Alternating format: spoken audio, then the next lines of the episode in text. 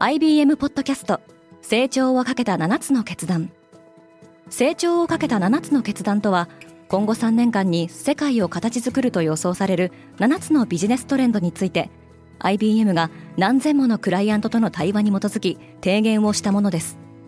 このポッドキャストでは変化の激しい時代において企業が下すべき成長をかけた7つの決断について日本 IBM の7人の専門家と考えていきます。今お聞きのリスニングサービスにてぜひフォローボタンからフォローをお願いします。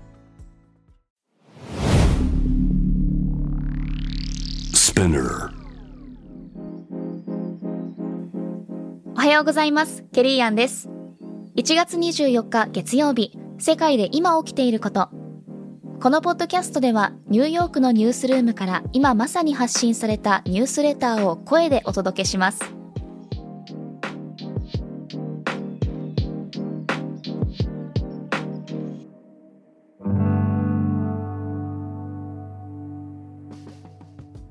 英国がロシアを非難。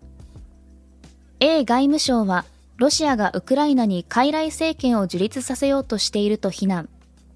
就任予定の指導者を名指ししました。アメリカはこの発表を支持しましたがこの政権樹立がロシアによる侵攻とどう関連するかは不明です。また EU はウクライナ侵攻が起こった場合直ちに制裁を与えると約束しました。WHO 当局者がイギリスでのコロナ規制撤廃を時期尚早と指摘。世界保健機関 WHO で新型コロナウイルス問題の技術責任者を務めるマリア・バンケルコフは、隔離やマスク義務付けを撤廃するというイギリスの措置について、良くないアイディアだと述べました。一方、アメリカでは複数の州でオミクロン株感染のピークは過ぎたようにも見えます。ただし、今も多くの労働者は病気で欠勤しており、スターバックスやマクドナルドは営業時間の短縮を余儀なくされています。タリバンが西側諸国との協議を開始。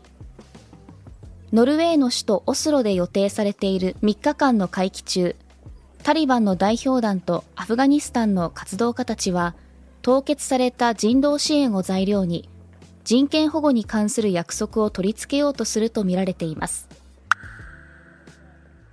イタリア議会は新大統領を選出する投票を行う。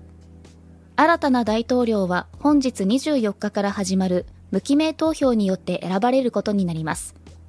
元首相のシルビオ・ベルルスコーニは大統領選から撤退するとの声明を出しています。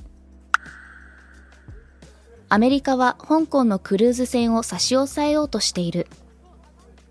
香港のクルーズ船クリスタルシンフォニー号を所有するゲンティン香港が燃料未払いで訴訟を起こされている問題で、クリスタルシンフォニー号は現在、米国の海岸への寄港を避けています。未払いとなっている燃料代は120万ドル、およそ1.3億円に及びます。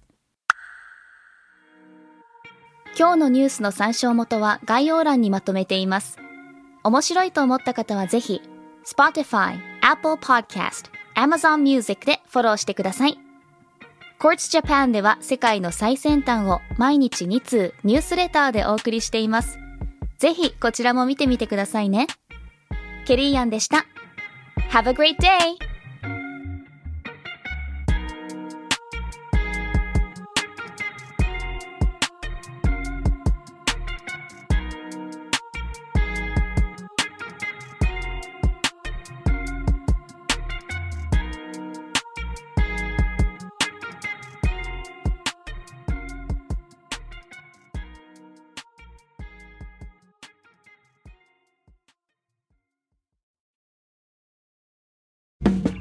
リスナーの皆様より多くのリクエストをいただいている話題のニュースを深掘りしたエピソードを週末の有料版で配信中です。今なら1ヶ月無料トライアルを実施中。詳細は概要欄に記載しています。この機会にぜひ聞いてみてくださいね。感想ご意見もお待ちしています。